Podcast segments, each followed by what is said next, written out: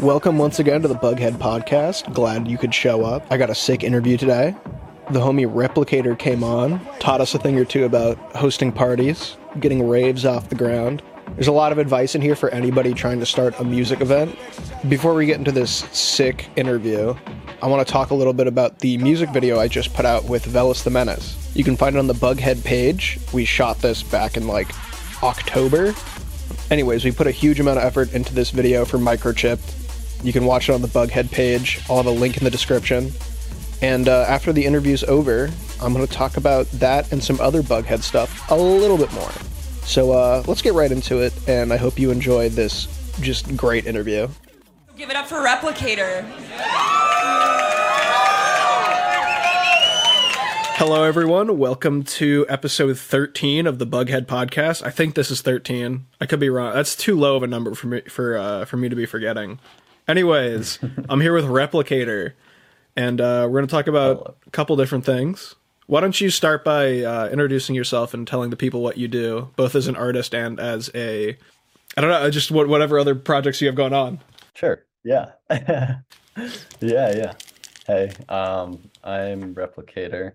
I am a resident founder and organizer of a few different um, community groups in the Boston rave scene as well as like online and just in the American rave scene.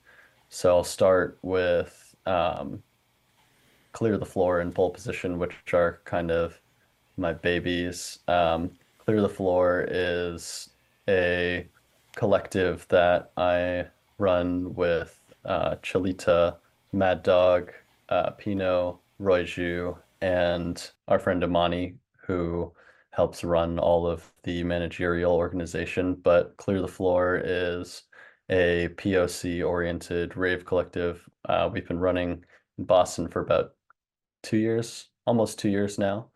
Um, and Pole Position is a party which I run with Mad Dog and Chalita that has been going for also almost two years. And this is uh, a hard dance and like harder styles oriented rave party that we've been throwing at the Cantab Underground for a while now and um, at DIY venues around Boston. And then lastly, uh, we're going to shout out 909 Worldwide. I saw that you interviewed Kevo a little bit ago, and yep. that's also another 909 member. And I guess you can watch his interview to find out what we're all about there. But it's pretty much just a massive collection of friends all around the country and worldwide that all love hard styles and specifically like happy hardcore, makina, and like breakcore. And it's all generally been online until like the last two years, but we've started to begin hosting more uh, live events, which I also run with uh, Lexi Jacks, 99 Jakes, and Don't Love Me, where we throw these parties called Cloud 909 that have been so far in Boston, New York, LA, Texas now, Portland, Orlando. There's definitely some others that I'm forgetting, but those are the ones that I know off the top of my head. Anyways, that's a really long winded list of all the things that I run. But personally, I am a happy hardcore producer. Um, been making music, electronic music, I guess, since like 2019. And before that, And I was in a bunch of metal bands, which is pretty classic of being a Boston local. Oh hell yeah! Yeah, that about sums it up. So, how did you start organizing and putting on parties and raves? What uh, what initially got you into that? And uh, do you have any advice for somebody doing the same thing? Yeah, um, definitely, definitely. Um, well, this all kind of started during a little before COVID and mostly into COVID, where um, I had a bunch of friends who lived in Allston, me included. For viewers who aren't in Boston, Allston is just this undying center of DIY music and has been in Boston for many decades now. But uh, my friends ran a show house and we would throw smaller DIY electronic music showcases with like not necessarily like club music, but like experimental electronic styles um, that weren't really like able to be played in a normal club circuit. So we treated it more like punk shows. Um, but then COVID happened and we were finding ways to take it online. So a couple friends and I started organizing like Twitch raves in this freeware version of Habbo Hotel called Fresh Hotel. Um, That's sick. and we got I, it was crazy because like first of all you can get all of the furniture for free. So you can just like totally deck out the place. And we were making some pretty like insane maps for people to go on.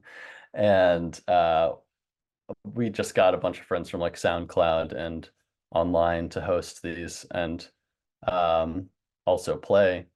And a few of these friends ended up becoming pretty popular online. So we garnered a semi consistent viewership when we would host these events. So after COVID happened, we were like, okay, well, we should just keep trying to do events in person and started playing house shows here and there. And it wasn't until um, DJ Steel Toe, who is a techno and electro and all styles wizard here in Boston, reached out to me in April of 2022 to start a weekly night at the Cantab Underground on Sundays to take over this disco night that was there before. And I was stoked because it was just a seemingly really good opportunity to put my friends on as well as get some more exposure in the scene and um, kind of exert this vision that we had for the scene onto the scene. But you know, you have all these delusions of grandeur going into it, but then you're like, oh shit, this is a Sunday weekly at like an ostensibly Irish themed bar in Central Square where we're trying to throw like experimental rave nights. So it flopped like insanely for probably like two and a half months straight where we were effectively playing to like empty rooms almost every weekend because it's just psychotic to try and run a weekly party as two people and like you know deal with lineups getting the flyers out the promotion as well as like sourcing people to play for it the next week. And we were just getting burned out really fast but we started leveraging some of those connections I had made previously through the like Habbo Hotel raves, which were friends who are now like very successful. Um, shout out to Fraxiom and Amal from Black Rave Culture for hosting the two pole position shows that were the first ones to like pop off and uh, get us sedimented in that spot but for a while it was just like running this brutal Sunday gauntlet until we managed to cut it down to two Sundays a month. And uh, we're booking more uh, established artists to fill up the room a little more. But it was still kind of, you know, hit or miss. Like people in Boston don't really go out unless there is a big name attached to it for the most part. That's not so much the case anymore. I think in the last like year or so, kids have been like really stoked just like go out and listen to music. But I think with the vision that we were trying to execute, which was more like fast and like hard styles, it was a bit hard to get our foot in the door in a landscape that is mostly populated by like techno and house, which are still like on the underground side and are events that I frequent, but there was just kind of a lack of anything that was above like 150 BPM. So we just kept trying and kept trying until um, eventually I linked up with Chilita, who was running Clear the Floor, and we combined and made Pole Position a subsidiary of Clear the Floor and started getting this like dual promotion and like more hands on deck when we were organizing events. And it made me realize it really does like take a village to get these things going. And that was kind of long-winded again, but I think in regards to your question of my advice for other people is definitely like if you have an idea, you should go for it, but it is a lot of work to kind of get those dreams in motion. And if you have friends who are like-minded or just know other people in the scene, like it's a collaborative effort, you know, like and ultimately that's just only going to help you want to do it more because it's really easy in the beginning to get discouraged when you keep playing empty room after empty room. But if you've got friends involved, you can just like hype each other up and it's like, all right, guys, like, you know, we're at least doing this for each other and hopefully people will catch on to like what we're putting out there and um eventually get to a, a point that you're you're happy with. Um, I'm sure you know all about that stuff too, just like being an artist yourself, trying to put yourself out there and also like doing stuff in bands is like kind of impossible to do well by yourself if you're not like going in 120% and ready to lose a lot of money too. Oh yeah, fucking doing anything uh creative is just losing money all the time for Yeah. the first few years of it. But Oh, uh, you're definitely right about the whole "it takes a village" thing. I think, especially post COVID, a lot of people want to do their creative projects, whatever they are, in a uh, in a solo fashion. But hmm I feel like that becomes less and less possible as time goes Yeah, on and the, the internet becomes a, a harder place to navigate. I think generally like a principle that, or just like a thought, I guess, that underscores all of this work is this idea that is pretty pervasive in our city because it's so like transient, having so many colleges and people just coming here for X amount of time. But the sentiment of like, oh, Boston has nothing going on, so I need to go to New York or LA, and then nobody tries to do anything about it. Um, and I might be biased as somebody who grew up here, but I think it's also important to build up your community rather than like wishing to benefit off of the work that others have done in other cities and hope that, you know, you can just reap the benefits without having to do the work. Um, Yeah. and it's a it's like there's people that were like pushing the envelope before us, like Boudoir um is a party that I really look up to. Like they're so sick. Like they get some of the coolest acts in the city, and I was going to their shows before I was organizing or anything. And um also Infra was like one of the first parties that I went to where I heard like hard techno and that shit like completely blew my mind. But I think a lot of kids aren't aware of the stuff that's going on here and are very quick to just like hate or like cast uh judgment onto like the scene without having actively participated in it, I guess. Yeah, I think Boston is a lot going on, but uh, you got to be a lurker to kind of Yes, find everything yeah. here. You got to No doubt. you could call it gatekeepy, but I I I don't know. You you just got to put in some effort if you want to like figure out where the cool stuff is happening. It's not like Definitely. it's not like New York where every there's a, a hundred bars within walking Yeah, distance of you, and each of them have live music going. Like you you gotta Mhm. you gotta know where to hunt. Yeah, but uh, speaking of that, do you have any advice or any strategies you use for promoting the pole position and clear the floor shows? Yeah. Um, I think it's a lot of like community building. Like you, if you want people to come to your events, you also got to be going to events.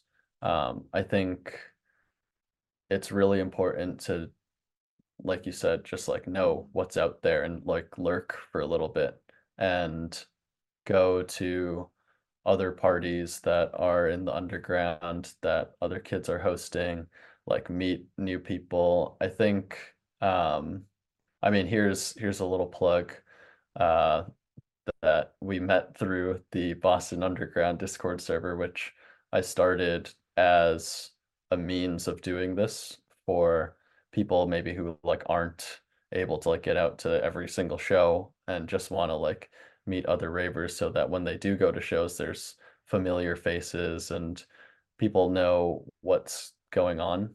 Um so yeah i think if you are starting something in a scene you should participate in the scene.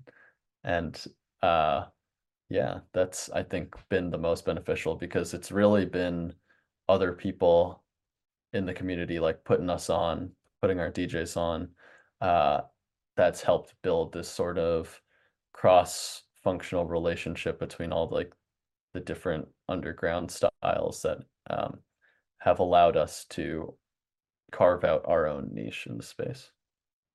All right. How does putting together something like pole position, where it kind of started out small, compare to putting on the countrywide 909 events that are a, a bit bigger? Yeah. So with pole position, I guess with I, I'll start talking about 909 because when we are organizing shows with 909, it's guaranteed that um, artists that we have on those bills are going to draw because we're usually picking cities to play where there are existing 909 members. So we know that at least there's draw within that community. But then people like Kevo or um, our friend Jade, 99 Jakes, who's one of the CEOs, she draws all over the country just because people love her music. Um, but I think when we book those events, we're able to take more liberties with the uh, spaces that we can book with kind of the scale of the events. I didn't personally work on this event, but we did Cloud 909 LA at 1720, which is like an insanely huge warehouse in LA that is like probably 10 times the size of Cantab or anywhere that we could realistically book in Boston. And because that lineup was just like stacked with all of the heavy hitters on the 909 lineup, which um, people were just really excited to go out and see. So we can get a little more ambitious with those.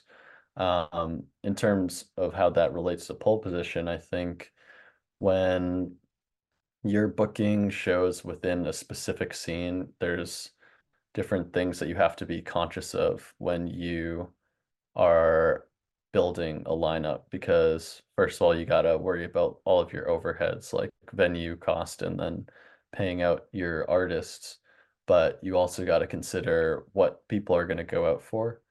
And um, I think something that I realized early on is that a lot of people in Boston are not like ravers per se in the same way that they would be in like LA or New York where they're just like going out because they're they want to hear like hard and fast music so they're just going to go to this spot and they don't really care who the DJs are that's playing but in Boston, a space that is sort of less established in that regard. People need and have have needed a name in the past, a pole position to get in the door.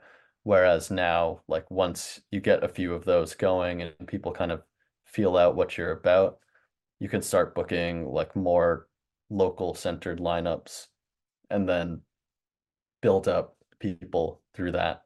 So like the in the early stages, we were usually like booking one headliner who was out of town and then um, a bunch of locals to support.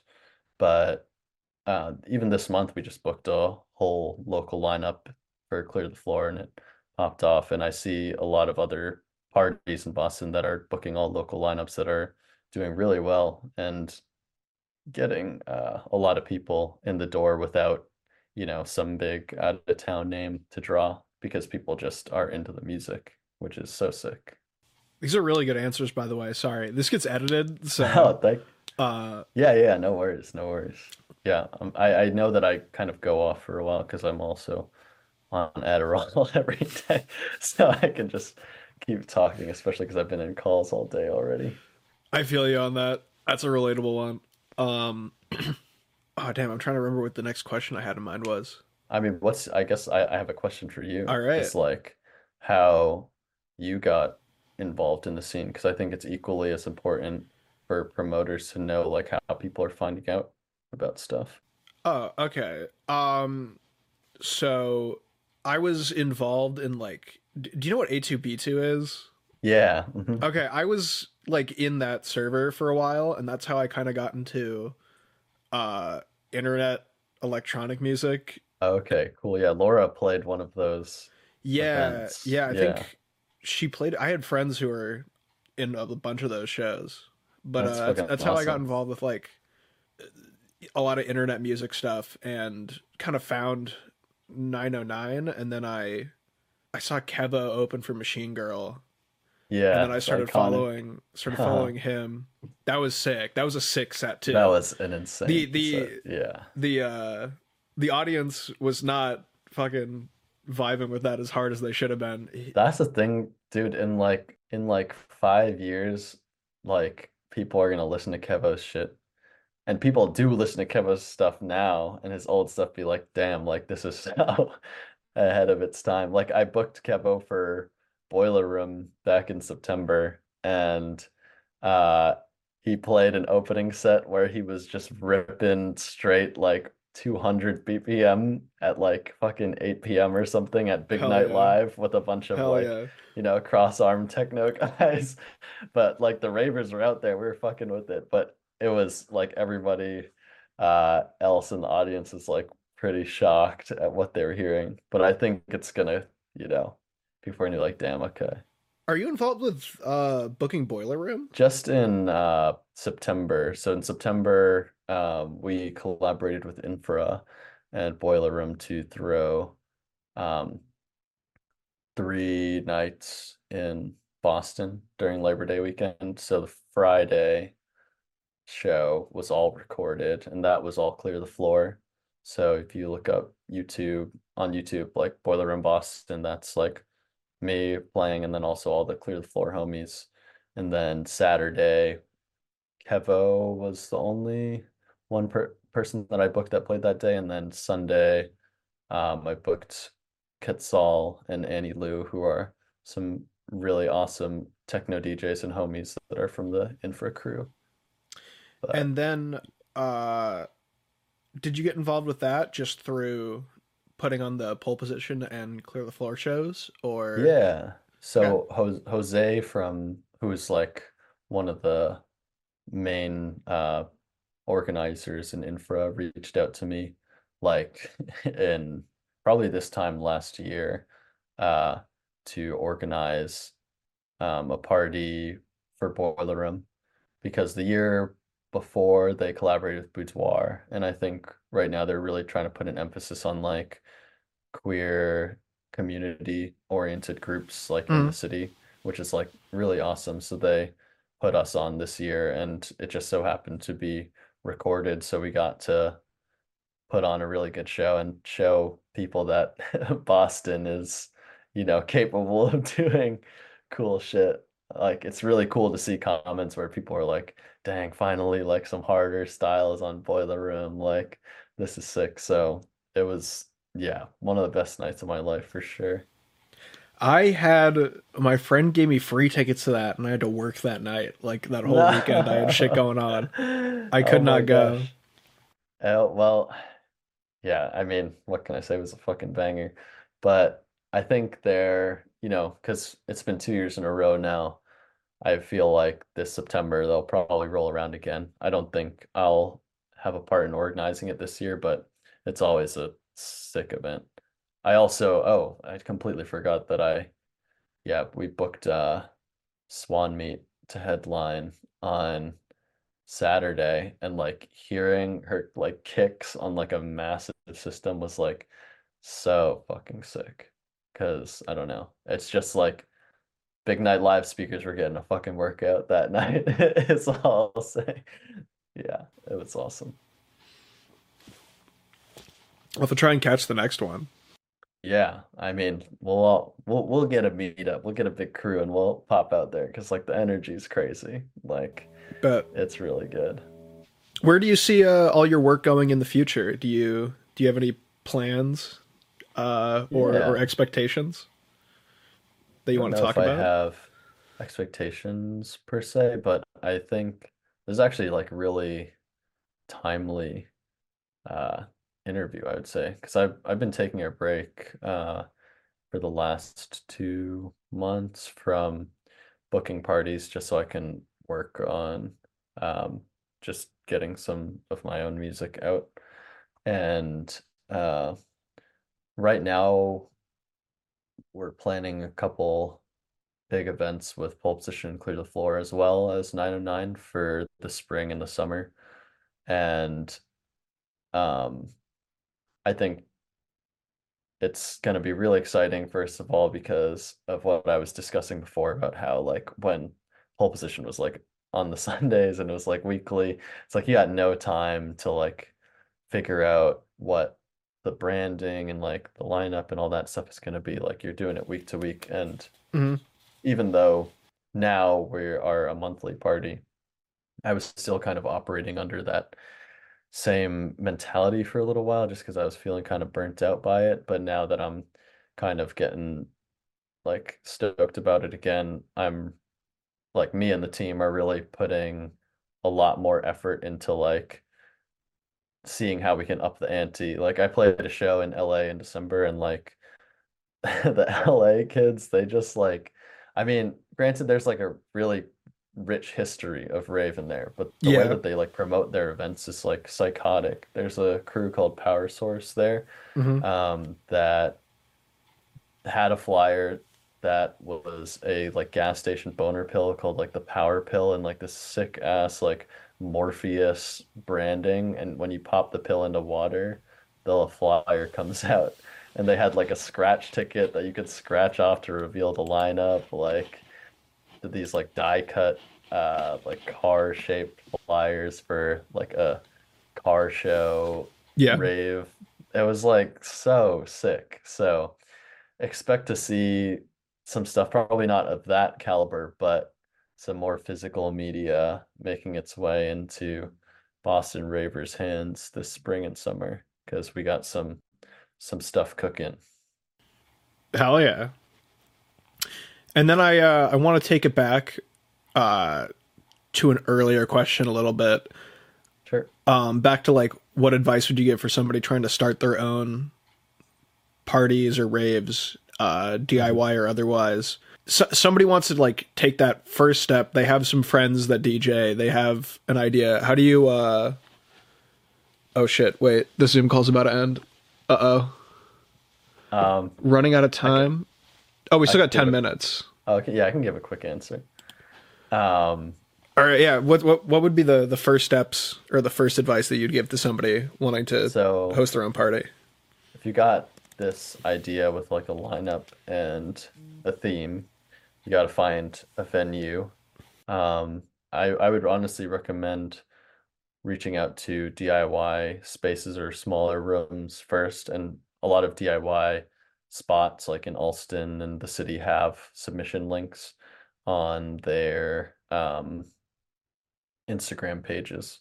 So you could submit through there or reach out to smaller room like Cantab or like O'Brien's or something like that to book a room that is like a low overhead and can get a decent amount of people in there.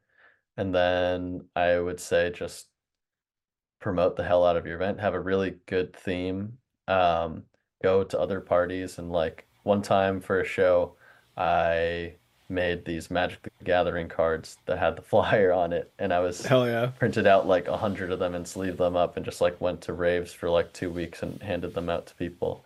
Um, like the guerrilla marketing definitely works. Like we got we got our pole position street team that's like putting up flyers all around the city with the QR code and stuff. And like, yeah, I I think like be pretty relentless and like shameless about the pr promotion.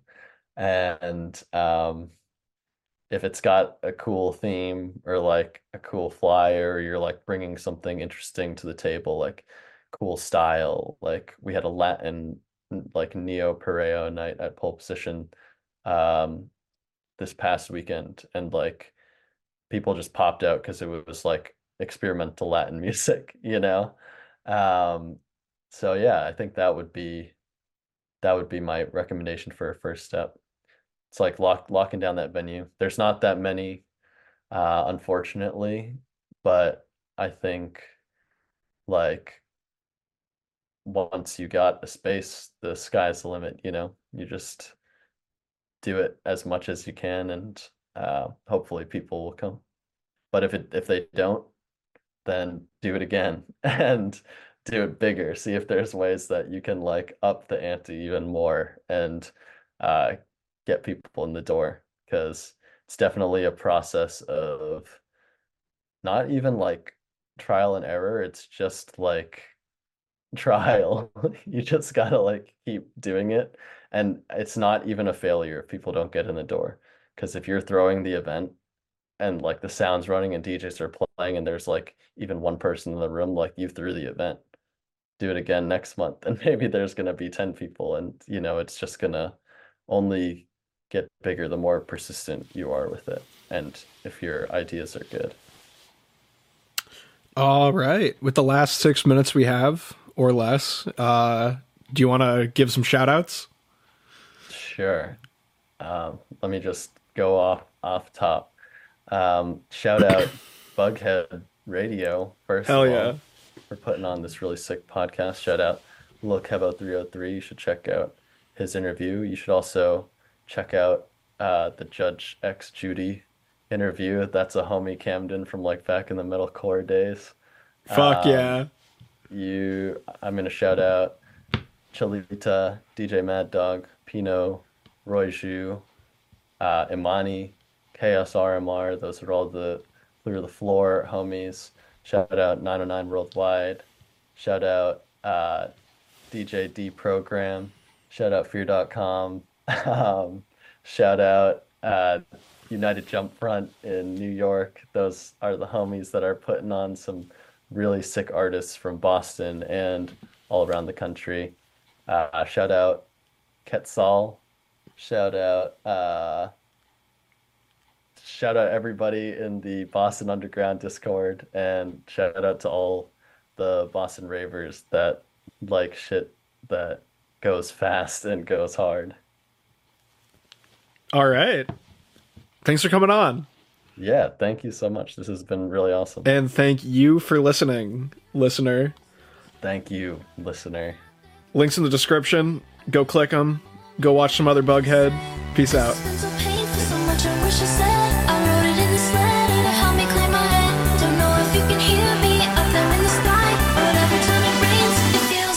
Told you that shit was cool. Told you that interview was sick. Anyways we're putting out some stuff, and we've been putting out some stuff. I just want to shout it out. Any any new listeners who are still listening, get you put on to some recent Bughead activity. So we got that music video with Velas the Menace, the homie. If you're into like rave music, or if you're into punk music or metal, I, I feel like you're gonna really fuck with what Velas has going on. Extremely talented artist. Uh, and I'm an extremely talented artist who did the music video for Microchipped. Great song, by the way. Yeah, not to blow too much smoke up my ass, but like we we put we put a lot of effort into this. Uh, I went to New York twice to shoot this. It's a it's a three hour drive, and Velas came all the way from London. From London, that's a whole ocean away to make this video happen. So uh, go watch it. Go hit like, comment for me. Probably the same weekend that this is dropping.